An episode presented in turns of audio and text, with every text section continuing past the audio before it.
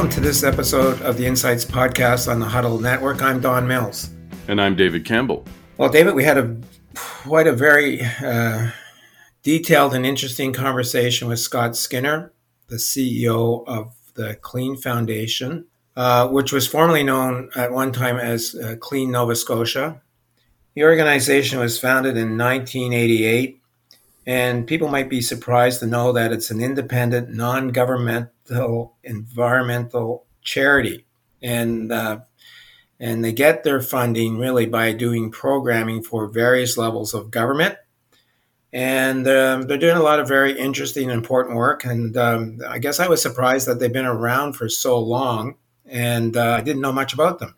But uh, you know, Scott is a very articulate young uh, CEO, and he did a great job uh, telling us about uh, what they do.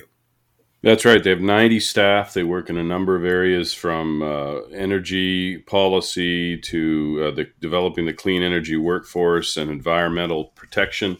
So they have a, a wide variety of, uh, of things that they do.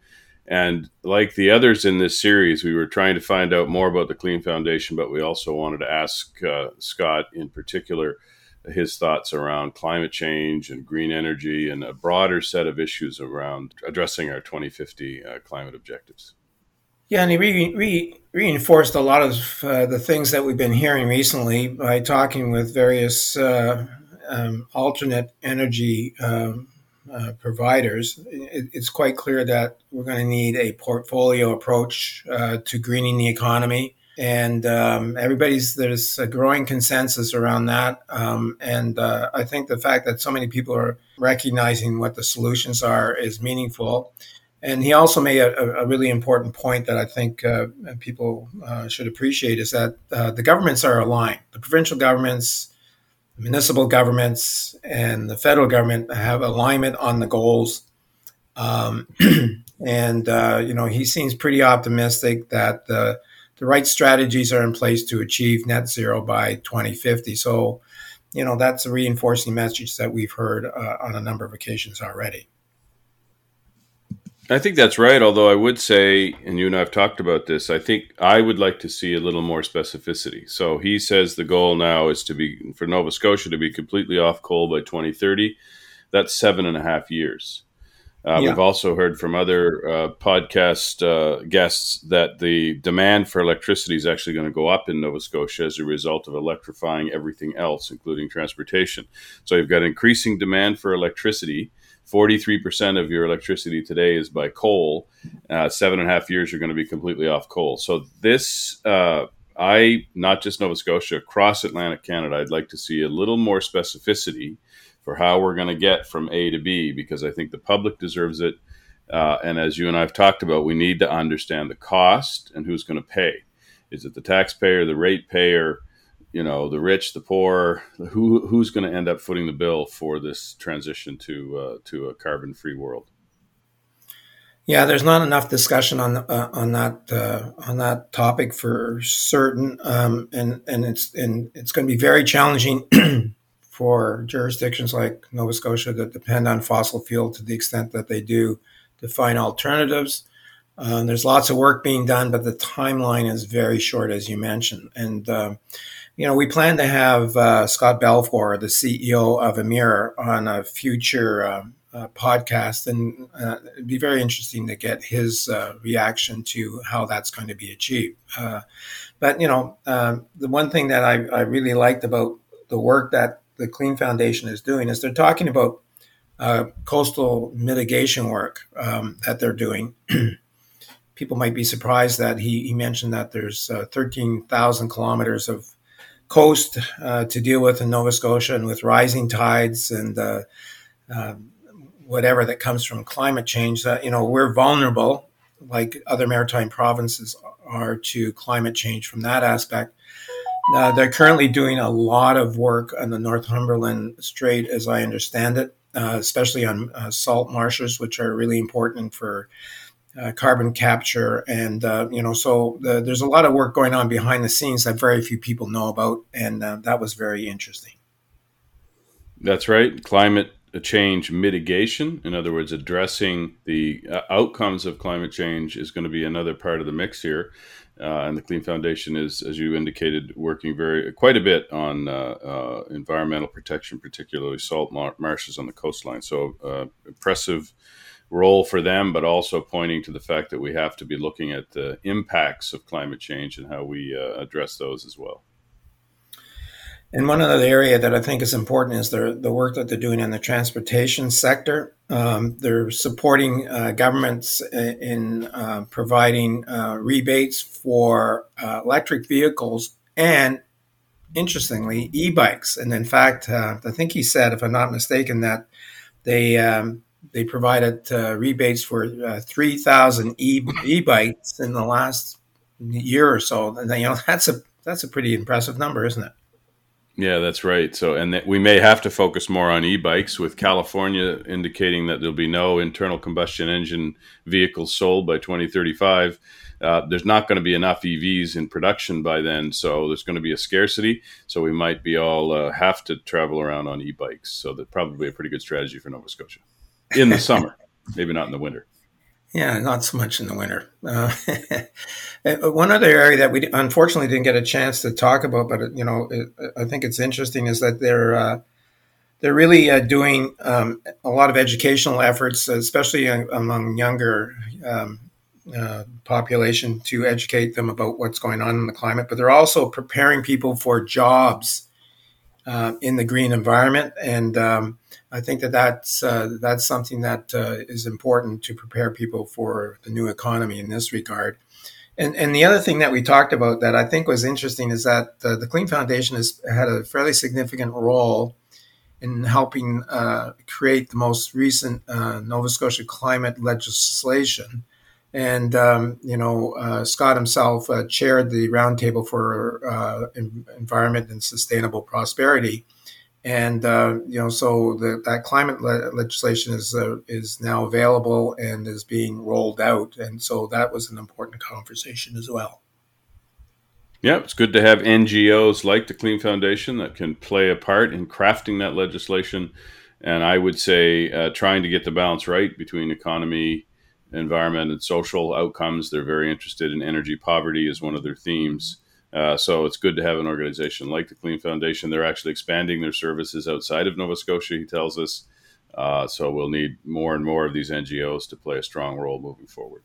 I think the conversation is uh, very worth listening to for those who are following the, um, the work being done on climate. Um, so here's our conversation with Scott Skinner, the CEO of Clean Nova Scotia. Scott, welcome to the Insights Podcast.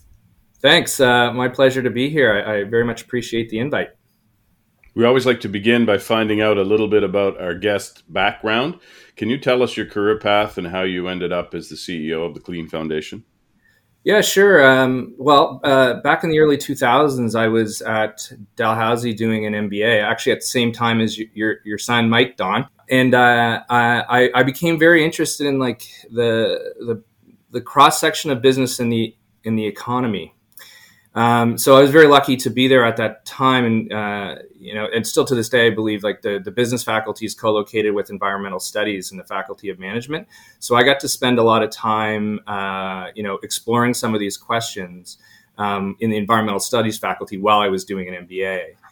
Afterwards, uh, I you know tried to pursue a career in this uh, area, and, and at first it wasn't the easiest thing because it, it you know it wasn't top of mind for many organizations but uh, I, I, found my way into um, you know clean tech, uh, energy efficiency services. I, I, worked with an organization that uh, works with utilities across the country. Um, you know, I worked uh, at clients like SaskPower, Manitoba Hydro, Efficiency Nova Scotia, uh, Newfoundland Hydro, and some in the U.S.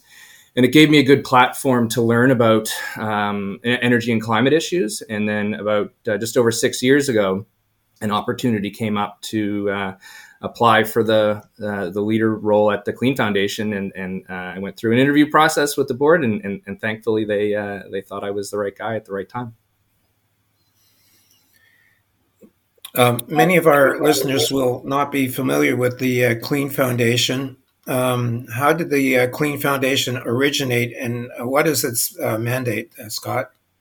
Yeah, it's it's it's an interesting origin story. It was created by uh, an act of legislation by the government of Nova Scotia back in 1988, the Clean Nova Scotia Foundation Act. It was around the time that uh, the province had um, you know started on the, on the path of uh, more ambitious waste diversion targets.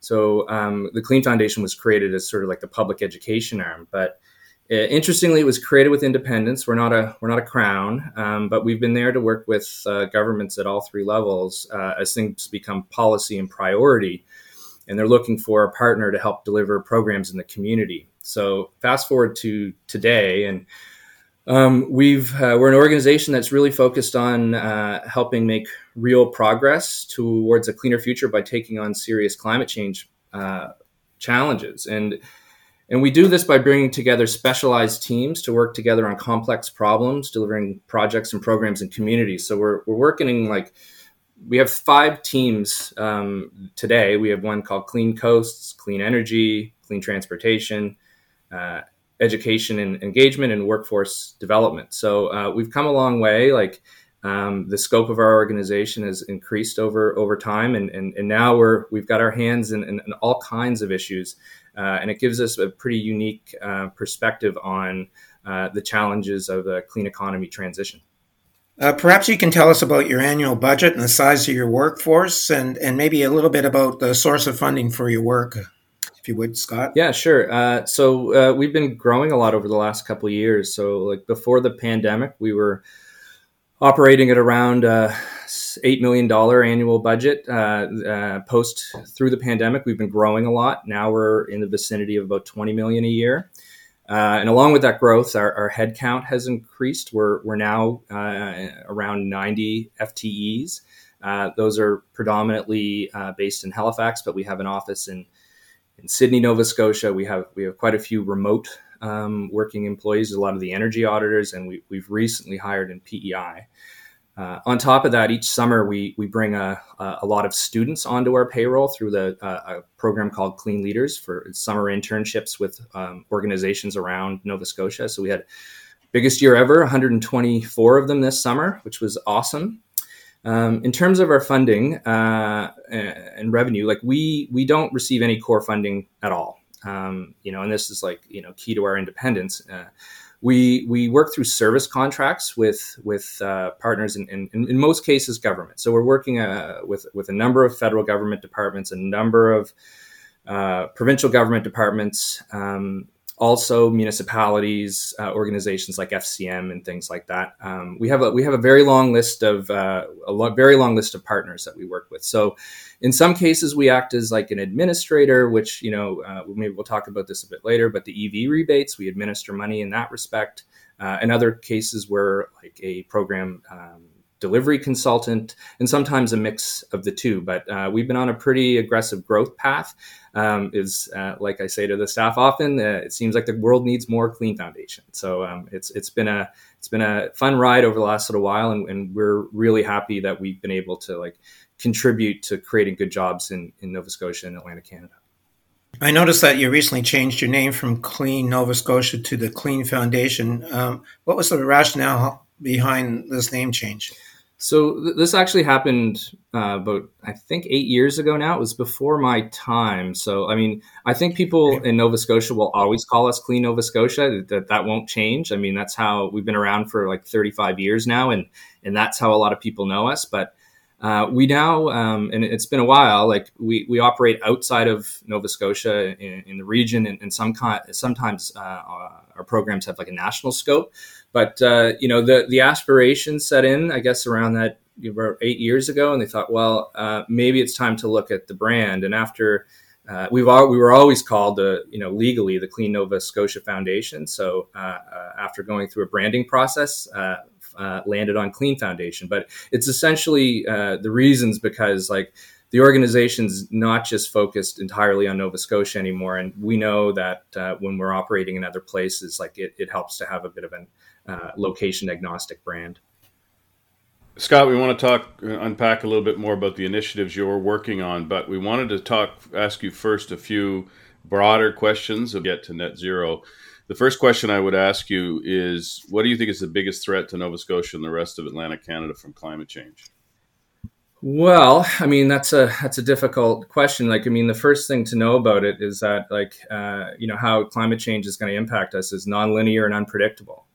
Um, you know, a lot of the the impacts that we're seeing now are largely baked in by the emissions that have already occurred. Um, so, like, we now have the challenge of not just mitigating emissions but adapting to them. But from a Atlantic Canadian perspective, I mean, you know, sea level rise is definitely on the list. Uh, storms, impact on infrastructure. Um, we have some areas that are very susceptible to localized flooding.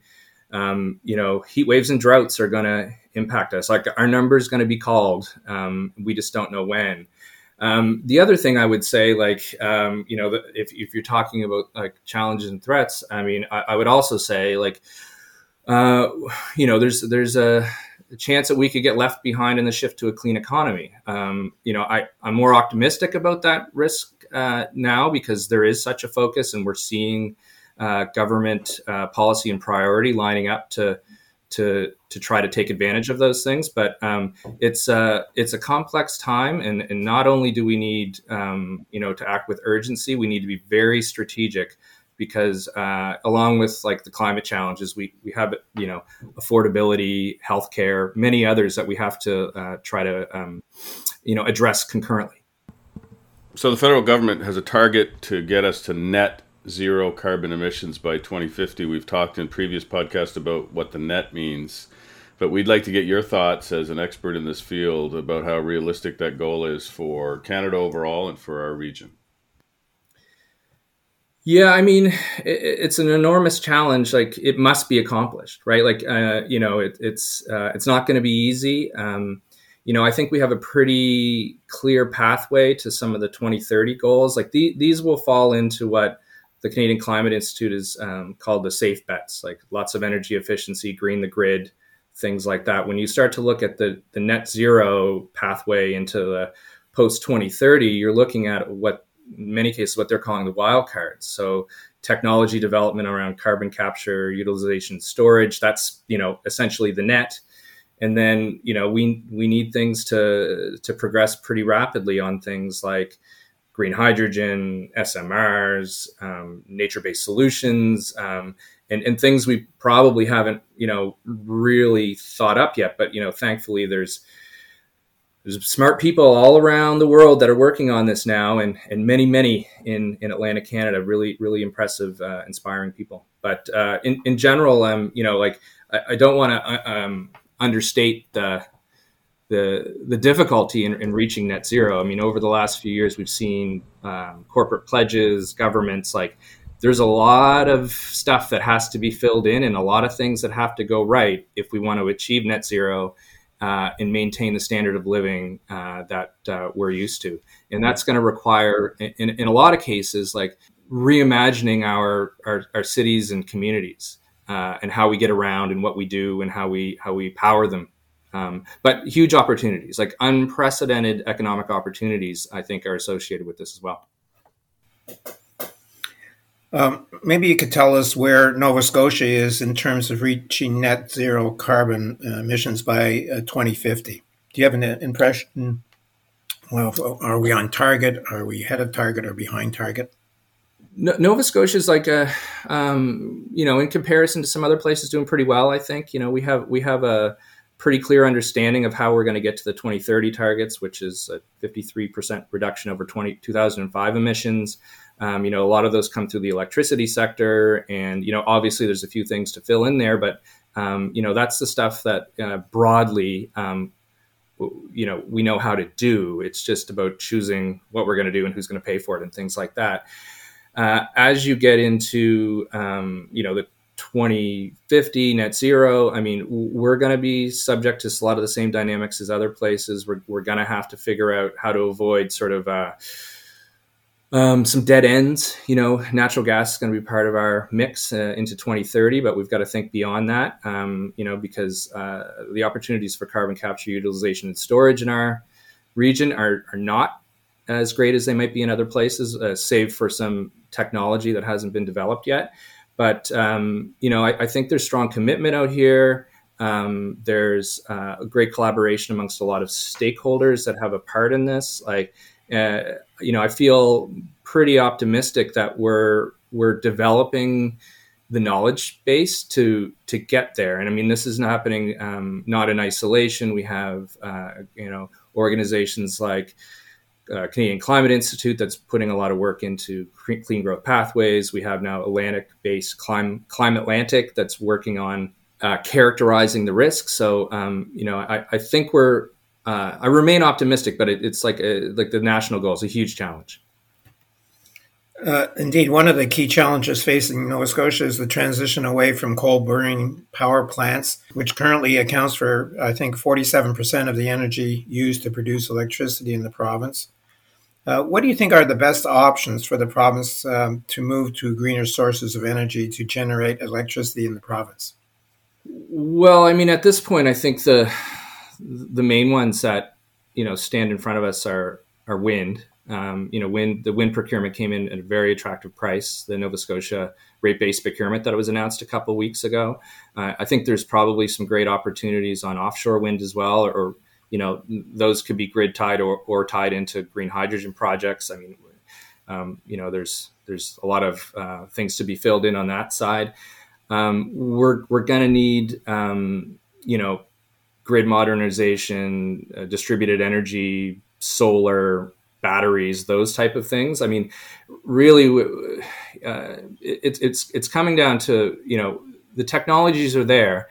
Uh, how do we fit them in uh, at the right price to make sure that we're not um, creating an unaffordable grid that exacerbates uh, already existing energy poverty problems? But um, I, I, think we're, we're mostly looking at like stuff that there's great knowledge and capacity around uh, and we have like a really robust like wind energy here in atlantic canada there's great companies that have a lot of experience so we've recently had several podcasts on different green or greener greenish uh, energy options including uh, tidal the potential of green hydrogen uh, we did talk wind and uh, and uh, most recently small modular reactors as a carbon free uh, source of energy production. Um, do you have any thoughts on any of these specifically in terms of their role in the region?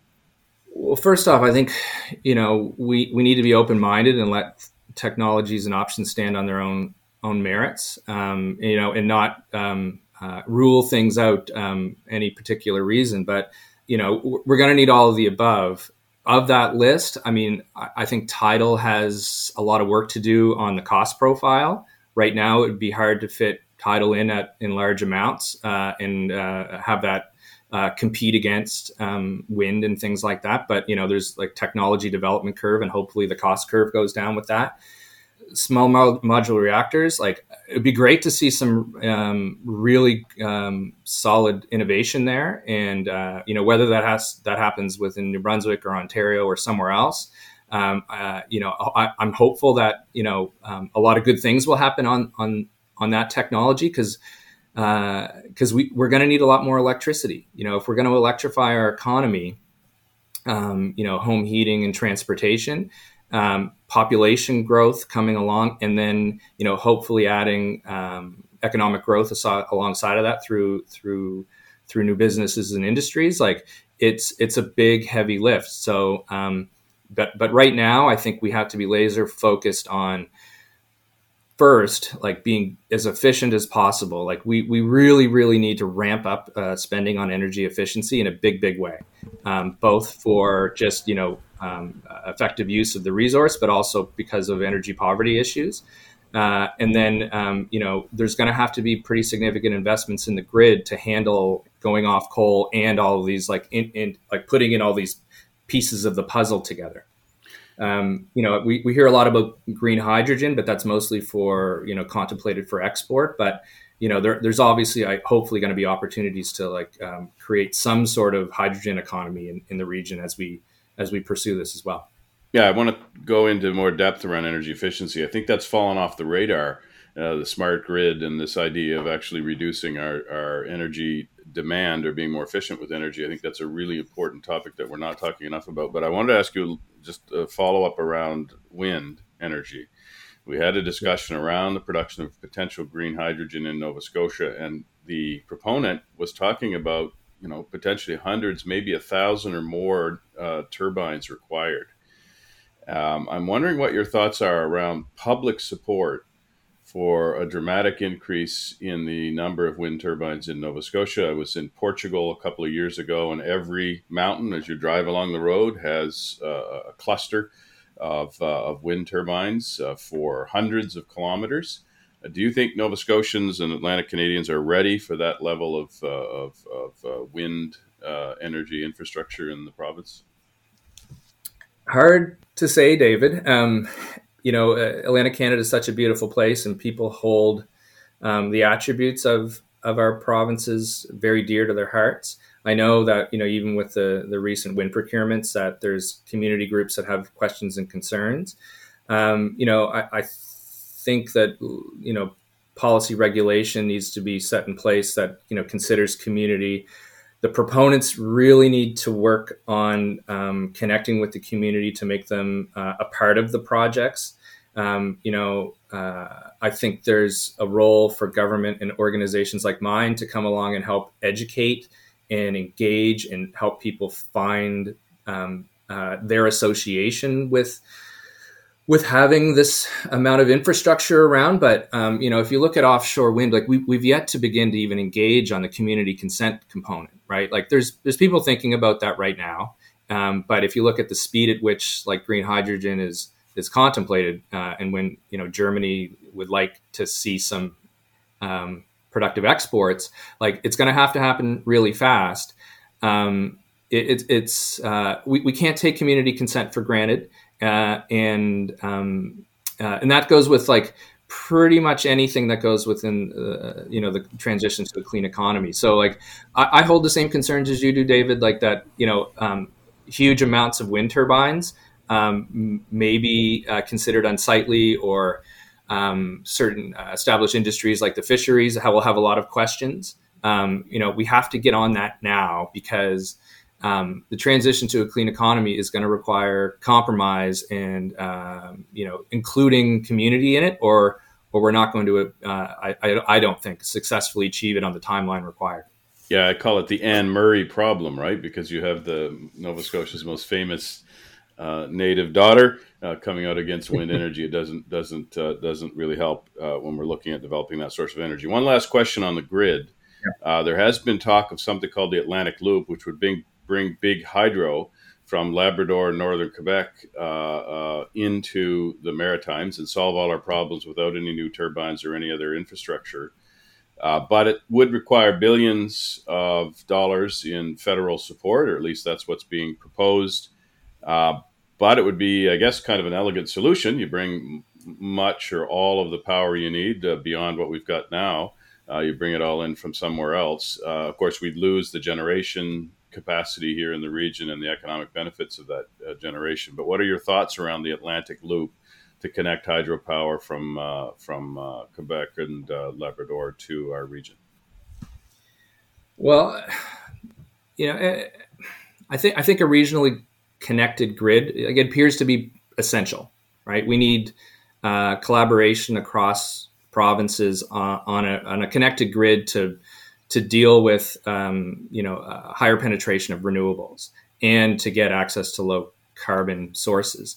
Um, you know, I think even with any contemplation of of an Atlantic Loop, or, or as NSP calls it, the East Coast Connection Initiative, um, there's still going to be a whole lot more domestic renewables in the mix with that as well. It's not going to just be it's not going to be a, a panacea to to create lines and just buy electrons from Quebec or somewhere else or, or Newfoundland.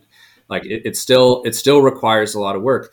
The the challenge I think with this right now is is figuring out um, what exactly is included in the loop or the connection initiative, who owns it, who pays for it, and when. Um, and there's a lot of questions to be answered about that, and and I think there's a thirst for more information about it at this point. Um, it's hard to it's hard to judge until you until you know more. But I think in general, like connecting the grids across province and, and collaborating on uh, load balancing and supply is going to be necessary one way or another. Um, you know, uh, we, we, we deal with like provincial politics and the realities of, of, you know, different structures of utilities and then, um, you know, distributed energy generation options. Like um, there's there's a lot to fill in there. I think um, you know the, the, last thing I'll say about it is that like um, mega projects take time, and it's almost the end of 2022, and it would be great to get started on something. And you know we need collaboration across provinces and with the federal government to have a chance at this. Scott, we'd like to turn our attention to the work that you do at the Clean Foundation. Maybe you can tell us a little bit about the key initiatives of the foundation to support and encourage a green economy.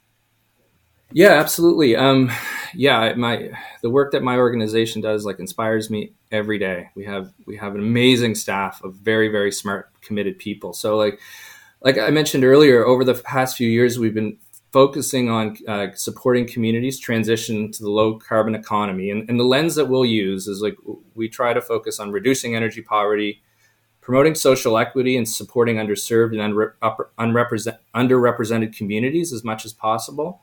Um, playing a role in developing the clean economy workforce with youth a lot of the time, but we're increasingly interested in mid career transition. Um, you know, protecting the natural environment has been part of our DNA for a very long time and remains so. And uh, educating and promoting action on climate change, again, particularly amongst youth, has, has been a part of the organization for 35 years, and it's a very, very strong part today. So we, we currently have somewhere, uh, you know, around 40 active programs going at any any time. So those cover uh, energy efficiency program delivery, EV education and engagement, coastal adaptation projects, climate education, workforce uh, development programs, and those could be internships or wage subsidies, municipal capacity building, and, and increasingly uh, because of our breadth and you know just the all-star staff that we that we're lucky enough to have, we're increasingly contributing to like climate policy development uh, support initiatives like under consulting engagements or through committee boards and committees like the, the senior staff at the Clean Foundation are, are on um, like national level boards and committees for just about every one of those topics. So like we're trying to contribute uh, to the knowledge base where we can, and also learn from uh, like sort of the, the, the best minds across the country. So we don't stay um, just uh, isolated to our own region and, and not poke our head up once in a while. Maybe you can tell us about the metrics that are you, that you're using to measure your performance, Scott, if you would.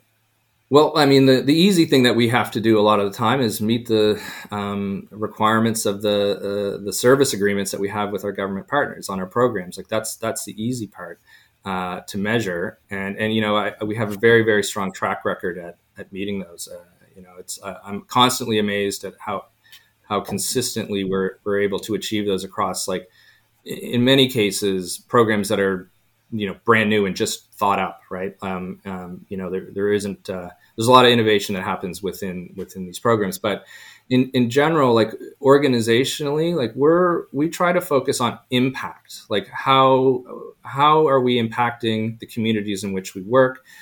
So we're not just focused on increasing revenue. I mean you know sometimes those things are connected but in general like we're we want to be focused on making a difference not just chasing projects because there's big dollars attached to them you know that that you know any, any nonprofit will tell you that, and I, I, think we we hold it near and dear. The the other things that I sort of judge our our progress on is like, uh, are we creating good jobs for people? Are we an employer of choice in our sector?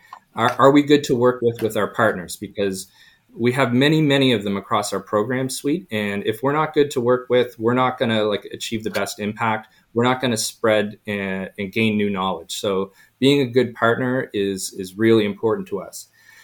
And then broadly, I mean, you know, we're we're very motivated by you know progress around. Uh, um, you know, decreasing emissions and, and, and, our our efforts to support uh, things like climate legislation in, in, Nova Scotia and other places, and you know, helping communities become more resilient to the challenges that, that impact them. Uh, we try to capture some of this in our in our annual review, which is on our website, and um, you know try to tell some stories around that because I think um, you know that's that's part of our obligation now is to like clarify what you know a transition to the clean economy really is to the to the general public, not just like our government and partners uh, who are you know we're working on projects with pretty strict deliverables. So I wanted to ask you a little bit about again about the obstacles uh, for this region to become a greener economy. I mean, we have lower than average uh, household income here compared to the rest of the country. We're far more rural here compared to places like Ontario. Uh, we have a number of industries that are energy intensive and capital intensive. Uh, you know, we have industries like the fishing sector, uh, as you referred to earlier. So I'm wondering if you look specifically at this region, what do you think are the obstacles to becoming a greener economy? Well, I, at least for the time being, I think we've got some um, pretty decent political will to reach the goals that have been set uh, and, and publicly uh, communicated through policy and legislation. That's really important to have the political will to push forward on it. Um, you know, now we're moving forward to like the the difficult rubber hits the road implementation phase, and um, and, and this is going to cost some money. And uh, we've got very very uh, acute issues in you know improving our healthcare system and housing and, and affordability. We need to make sure that we're we're making the right choices and that uh, that government is creating a path that the private sector can contribute to this because it's like government's not going to be able to pay for it all um, given the realities of that we live in in our economy and, and rural urban um, you know mix in Atlantic Canada. The good thing though is like the invest like money spent in the clean economy is an investment. It's not just a cost, right? If you if you've read the um, Halifax climate plan called HalifACT, you know they lay out in pretty clear terms about you know this is going to cost. Um, you know it's a very large number, and the many billions, but what it uh, if it's achieved, what it does is saves the money, saves the municipality and even more money. So um, I think you know if you if you look at obstacles, it's like it's staying the course on these plans and initiatives in the midst of like um, issues and challenges that come up in the political uh, cycle in, at a time of like great change. So, um, you know, there's always going to be something that comes up that we're going to have to address, um, you know, in, in, in, in, in, rapid time. Like, and we know this, like COVID was a pandemic was a perfect example of this, but, you know, is how do you make sure that these uh, investments um, have co-benefits that help communities and reduce costs and improve health. And, um, you know, we're also like, you know, have to stay laser focused on the needs of people who are uh, economically disadvantaged. So, um, like the energy poverty question is is is key. And uh, you know, I mentioned earlier, and I was happy to hear you uh, sort of concur, David, that like energy efficiency has to be a big part of it. Like it's been been characterized in, uh, at times as like you, we should consider it the first fuel. Um, we should we should save as much money uh, as we can, uh, save as much energy as we can because it saves people money. Like uh, there's a phrase that Rick Smith at the uh, the CEO of the Canadian Climate Institute's been using a lot, and I've been copying him shamelessly on this. But like, um, smart climate policy fights inflation, right? So if we move people on to uh, like heat pumps, although electricity prices may may increase, they're not subject to like wild commodity swings. They're more efficient. They make uh, houses more more comfortable. Um, you know, you have access to cooling in, during heat waves. This is just like smart policy to control costs for people who are struggling with inflation. So just a just a, a bit of a follow up on that because I'm does Nova Scotia have rough timelines for how it sees the greening of the economy? For example, at what point will the transportation infrastructure be green? At what point? I mean, Nova Scotia is one of the highest percentages of homes heated by uh, by uh, oil heat still. Is there a plan to get those houses off oil heat? What about the greening of the fishing fleet? You know, these guys are uh, are buying new uh, new fishing boats now that are not green in any way. Uh, so, is there is there a rough plan for how people can understand how long what when this transition is actually going to take place? The first place to look is is the Environmental Goals and Climate Change Reduction Act, which sets a bunch of uh, goals and targets. Um, you know, some of them are very high level. Uh, some of them are more more detailed. Some of them are a bit vague. And you know, and one of them is like um, in- increasing or improving or strengthening energy efficiency. You know, you get down into details about like how do you transition the the the fishing industry. And I think there's a, there's there's early stage work around electrifying some of like uh, marine infrastructure, and hydrogen can play a big part in that. There's there's that that hopefully starts to speed up, but that's sort of like been approached within the catch-all of um, making commitments to reduce emissions. Like we haven't got down to specifics on things like that. The the province of Nova Scotia, you know, EGSPA or ECRA came out last year. Next up is um, a climate risk assessment that'll that should be released uh, needs to be released this fall, and then uh, then following that, there's a climate plan that should fill that in. We can also look towards the emission reduction plan from the federal government to give some um, idea about that. They're you know looking at the built environment, uh, you know, really interested in clean tech and and and sort of uh, rallying um, industry and the clean economy in different parts of the country based upon their their attributes so to just completely pivot to another area that you're passionate about, it's one of your focus areas, and that's environmental protection. Uh, um, uh, one of the key areas the Clean Foundation focuses on is work to protect and restore coastline in Nova Scotia. Can you tell us about your efforts in this area to protect vital shore uh, shoreland, and perhaps give us a few examples of the work that you do? Yeah, so um, Nova Scotia is home to 13,000 kilometers of coastline, making our province particularly vulnerable to risks of climate change. And, and salt marshes make up about 13% of this. Uh, salt marshes also play a pivotal role in protecting our province, uh, you know, just against the resiliency of like uh, storms. Uh, you know, there are also carbon sinks. Uh, they filter pollutants and nutrients and improve water quality. Like they're, they're pretty amazing, amazing things. But unfortunately, over over the last century or so, and maybe a bit longer, we've, we've seen a loss of about 65% of them in Nova Scotia. So we've been uh, working with many partners, um, experts across um, North America on on uh, building capacity and then demonstrating it in a few projects. So um, you know, with a nature-based solution. So uh, under this project called the North uh, Northumberland Strait Coastal Restoration Project, our team like the, three of the things that they did over the last uh, few years. One is they identified and replaced failing culvert, culverts in Marshall's Crossing in Pictou County to improve the both tidal and freshwater flow and prevent f- uh, further disruption to local infrastructure. And that you know that cost a bit of money. It's like hard infrastructure. It um, you know, uh, but but it it um, rather elegant uh, and non-intrusive way to like to impact like a salt marsh but again like you know it, your permits rebuild a bridge all this stuff it's like an engineering project.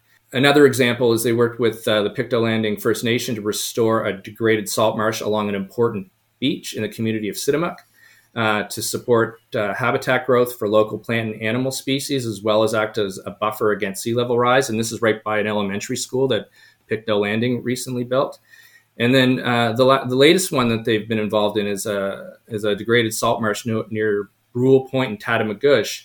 And this was more like of a low intervention type uh, engagement. It was it, it, involved volunteers digging these things called runnels, which uh, were turned out to be remarkably effective at uh, restoring the health of big parts of this salt marsh. So, uh, you know, basically what we've been trying to do is characterize uh, and then uh, create some examples of ways that communities can take this knowledge and deploy it in other ways. Like so, at, uh, whenever we do a project at the Clean Foundation, the the products of it are open source. We share with everybody. So one of the things that was done in this project is like create a like a, um, a GIS map, map, GIS mapped inventory of all of uh, of a lot of the coastline uh, around the Northumberland shore, and that's like um, available through our website, and anybody can use it. So hopefully, this will create the conditions for a lot for a lot more projects. But um, there's other organizations like out of uh, out of St. Mary's and the uh, Bluenose Coastal Action Group down in Lunenburg that are that are working on this stuff as well, and hopefully uh, it creates um, a community connection. And last point I'll make about this is like we, have been very strong partners all on this with uh, Confederacy and Mainland Mi'kmaq and working with uh, First Nations communities and traditional knowledge to make sure that um, you know we're, we're taking that two-eyed seeing perspective. The Clean Foundation is also involved in promoting cleaner transportation options and provides rebates for new vehicle and e-bike purchases through the Electrified Nova Scotia Rebate Program. Can you tell us a little bit about this rebate program and, and the success to date of your efforts? Yeah, sure, Don. Um, so Electrify provides rebates for the purchase or lease of qualifying uh, battery electric vehicles, plug-in hybrids, and e-bikes uh, purchased or leased from dealerships or retailers located in Nova Scotia. Uh, and and what's also great is that the program can be combined with the federal rebate program. So I, have got some you know recent stats. So from February 2021 to when it started to June 2022, there was uh, 678 rebates for new um, battery electric vehicles and plug-in hybrids, 196 for used, and very interestingly to me, and a bit surprised, over 3,000 rebates for e-bikes. Uh, and what is also interesting about it is uh, the average age of those receiving an e-bike rebate has been 57. So hmm. great story about keeping people healthy and active. Um, I love it. And uh, you know, it's not part of Electrify, but like uh, our clean uh, transportation team has also been working with NRCan on a procurement for level two charging, public level two charging stations. And there's soon to be uh, 270 of those installed across the province with organizations and municipalities. So we're, we're on the path, um, but not quite there yet. So the uh, there's a long way to go to meet the, the, the zero emission vehicle targets. Maybe you can tell us, you know, where we are in terms of the percentage of vehicles that are currently electric in Nova Scotia, and and uh, what is the target uh, for our 20, uh, 2030? Yeah, so we're not really able to track the EV numbers specifically, but we, we checked with S&P Global, who tracked some of this stuff, and 2.2% of vehicles registered in the province were zero emission vehicles in the first half of 2022 and that's up from 1.5% of vehicle registrations in 2021. In the environmental Nova Scotia Environmental Goals and Climate Change Reduction Act, Nova Scotia is committed to 30% of light duty vehicle sales being zero emission vehicles by 2030. Um, and the and the and the federal government is is sort of superseded that by saying that 20% of all new passenger vehicles uh, in Canada should be zero emission by 2026. So that's like in between and uh, at least 60% by 2030 and 100% by 2035. So there's a lot of policy developing around this. Uh, there's different opinions on whether we need mandates to stronger mandates to support this that push the car manufacturers or you know these are um, supply chain issues that can be solved but um, really, if you've driven an electric vehicle, they're pretty great. I, am lucky enough to have one, and I think it's awesome. So I'm, I'm hopeful that they're become more accessible for the public in the next few years because they're really cheap to fuel. Uh, Scott, the Clean Foundation was recently involved in the consultations that led to the new uh, Nova Scotia climate legislation. We would like you to provide a summary of the key elements of this new climate legislation for our listeners. What are the most significant impacts of this legislation on Nova Scotians uh, moving forward? Yeah, so uh, the Environmental Goals and Climate Change Reduction Act is the next step in, environmental le- legislation in, in, Nova Scotia, and it's, it's built on uh, the, the previous version that was um, created in 2006 uh, called EGSPA, the Environmental Goals and Sustainable Prosperity Act. So, unique uh, legislation uh, in Canada in that um, you know the there was a a series of, of, of, goals and targets that were set and, and, and meant to be uh, reviewed periodically. Um, and you know, so the EGSPA sort of got to like the its time horizon, then it was time to re- review and see what comes next. So this version has 28 goals and sets principles on how we should achieve them, including focusing on equity, well-being, and you know, importantly, Indigenous participation the headline goals are the are the 53% emission reduction by 2030, net zero by 2050, off coal and renewables um, by 2030. There's also things in there uh, like um, targets on waste diversion and land protection. And uh, uh, importantly, it, it, looks at um, the what's required to accomplish this is like a whole of government approach. So the act sits within the Department of Environment and Climate Change, but there's responsibilities that sit with um, uh, departments uh, across government because the through the 28 uh, goals, it's quite broad. Um, it require if you read them, some of them re, uh, point to things that are you know hopefully coming up soon, like the climate risk assessment and the climate plan, which which should fill in some of the details of the how we're going to reach these these important goals. But it really um, sets um, an intention that the federal, uh, the provincial government, and our environment minister Tim Halman, who's super engaged, are, are focused on these things. They have a, a measure of accountability that um, you know they they can uh, we we can track the progress over time. So uh, um, I'm very very uh, very happy to see this come into um, come into force, and, and really looking forward to like like I said before, you know the rubber hitting the road of implementation and, and the, the, collaboration that will you know need to happen to to to find success. Maybe you can tell us a little bit about what you see as the continuing role of the Roundtable for Environmental and Sustainable uh, Prosperity, Scott. Yeah, so the, the roundtable, um, which I'm, you know, have the pleasure of, of chairing, um, is an independent body appointed by the Environment Minister to support the implementation of the Act and uh, provide advice and feedback when required. There, there's some uh, annual um, deliverables that we have, like reviewing the annual report that comes uh, out about the progress of, uh, on the Act and its goals. You know, it's a the, in general, the members are there to help. We understand this is a huge lift of, of government and society to to get these things done, um, but it's a highly highly experienced group that comes from uh, industry, academia, nonprofit, um, you know, and, different sectors. So, you know, uh, there is space for some of the the feedback and advice to be constructive criticism, which I think makes for a healthy relationship. But um, you know, we meet quite frequently with the minister now, like uh, up to five times a year, which is which is really helpful. So there's there's a lot of two way communication, and um, it uh, you know the members of the roundtable are there because they care about how things happen and that we get to the targets and the goals. Yeah, part of the legislation mandates the release of uh, a province wide climate change risk assessment by the end of the year. Obviously, that's pretty important. Maybe you could tell us who's undertaking that assessment and how confident are you that it will be completed by the date promised? The Department of Environment and Climate Change is undertaking this. Um, you know, probably with some external help on some some key features, but it's largely one of um, their projects.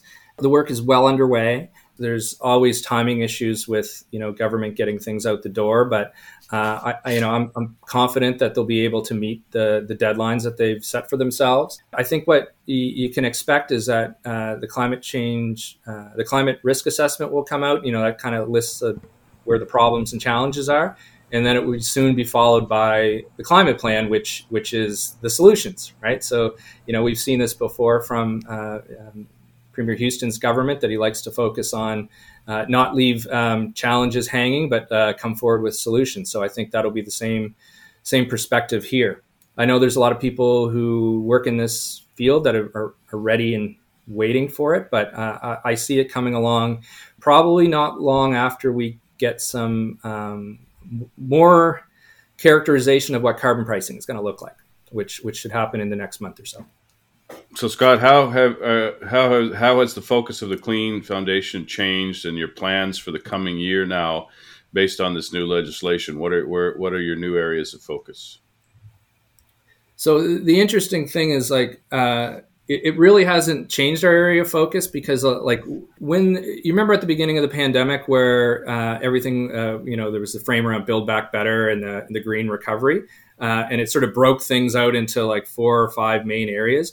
Those were the areas that we were already working on. Um, so basically, you know, our growth over the last few years has been on things scaling up.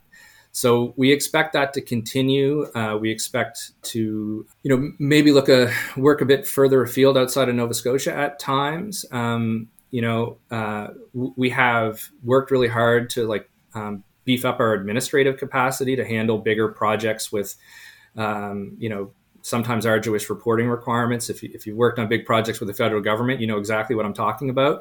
So the mantra that we've always taken at the Clean Foundation is that like we can't control the political cycles. It's really hard to, to read those tea leaves, but when windows of opportunity open, uh, we we want to be ready. And, and at this point, uh, you know, with the political alignment we have, is you know, Nova Scotia is a great example. You know, Halifax has HalifACT, the province, province has the climate plan, ECRA, the Fed's Net Zero Accountability Act. All these things are lining up. So this is a window of opportunity, and uh, we are going to be ready to grow. The other thing I would, uh, you know, the realization that we've come to over the last couple years is that um, from a communication and, and education standpoint, that I think we've become really good at speaking to people who are in our like climate bubble. Like they understand us very, very well. But a lot of the things that are coming out through policy and programs now, the general public is, you know, kind of confused by them, um, not always keeping track of them in the same ways. Like we're thinking a lot about how we get these messages out to the community in ways that they uh, are will are ready to accept them and identify how they can be part of solutions. We feel that uh, that's important to make sure that the right people who are eligible for programs are putting their hand up when they need to. Also, so that um, you know when elections come around, people understand will understand who has good climate policies and and, and perhaps um, or will be willing to to vote for them. Because uh, again, I think you know it's uh, the, every jurisdiction is trying to figure out how to take advantage of the clean economy. There's a competitiveness issue to this. It's also uh, very important to our youth that we're creating opportunities in this sector. Um, we see overwhelming interest and demand amongst youth for jobs in the in the clean economy. So there's a, there's a lot on the line to get right, and uh, you know the the public needs to understand where the government policy is coming from, and I think we can play uh, uh, part of a, a, small role in in making that a, uh, a reality. Thank you for uh, joining us on this episode of the Insights Podcast, Scott your work is very important, obviously, to the future of uh, Nova Scotia and, in fact, the, the whole region and what, what's going on. And we want to wish you every success in your efforts to help build a green economy for Nova Scotia. Thank you, gentlemen. It was a pleasure to be on here with you. And, uh, you know, I think we probably just scratched the surface on a lot of these questions. it's, and it's yeah. uh, like dynamically unfolding in front of us as we see with like, you know, things like green hydrogen. But um, I'm happy to be back anytime you guys want to chat. I just want to make one sort of quick uh, comment because uh, David and I have been talking a lot about alternative energy uh, options. And one thing that seems to be uh, coming true is that there's a lot of uh, sort of coming together of the ideas. The ideas we're hearing from different people are being uh, repeated, and uh, I think that that's encouraging. It's not like a competition. It's like everybody feels that you know it's got to be a portfolio of solutions, and uh, there's greater recognition of that than ever. I think so. I think you contributed that, and we appreciate it. Great to hear. Awesome. You've been listening to the latest episode of the Huddle Insights podcast. Mark Legier helped produce this episode. You can follow the show and listen to past episodes on podcast platforms like Apple and Spotify. And if you've enjoyed listening, please recommend the show to a friend. Don and David will be back again next week.